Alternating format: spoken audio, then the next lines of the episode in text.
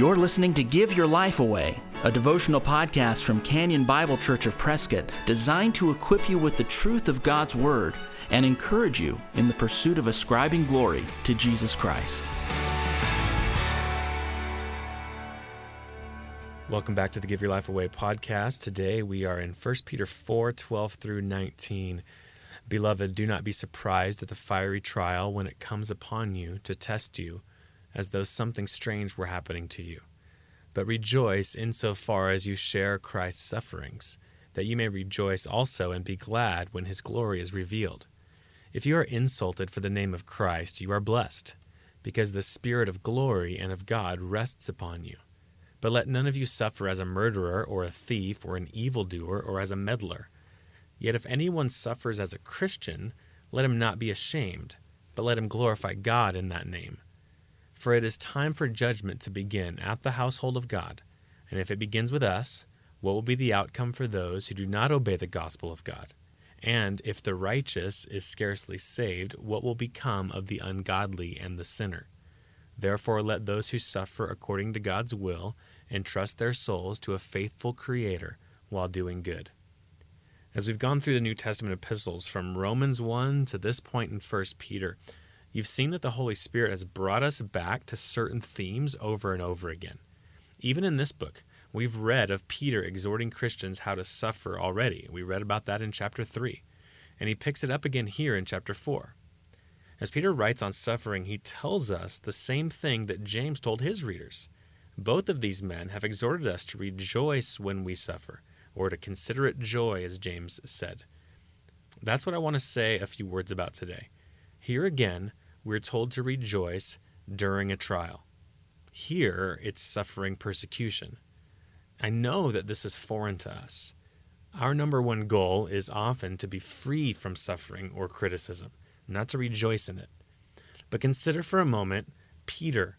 Peter's telling us that there is a connection with Christ when we suffer for him. Specifically, Peter gives us two motivations in this. First, when we suffer for Christ as, as a representative of Christ, first, we can rejoice now because we will really rejoice later when he comes in his glory. He says that he's coming with a reward for his servants.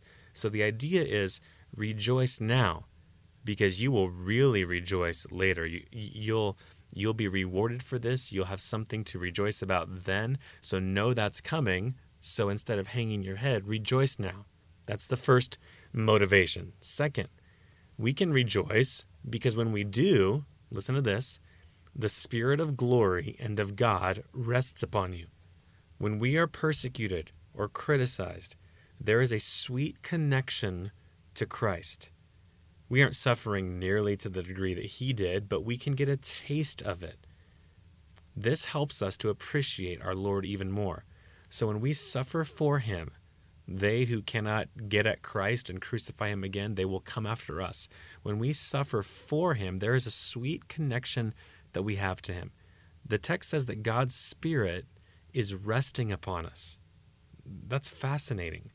God's Spirit, the same Spirit that rested on Christ. Remember, Christ comes up out of the water at his baptism at the beginning of his earthly ministry, and the Spirit rests upon him. He was able to go through all that he did because the Spirit rested upon him.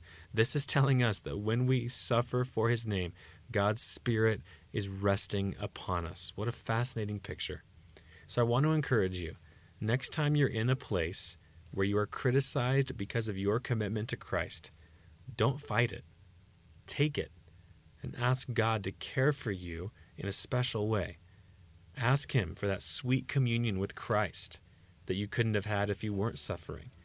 And consider the rejoicing that you'll do one day when He comes with His reward.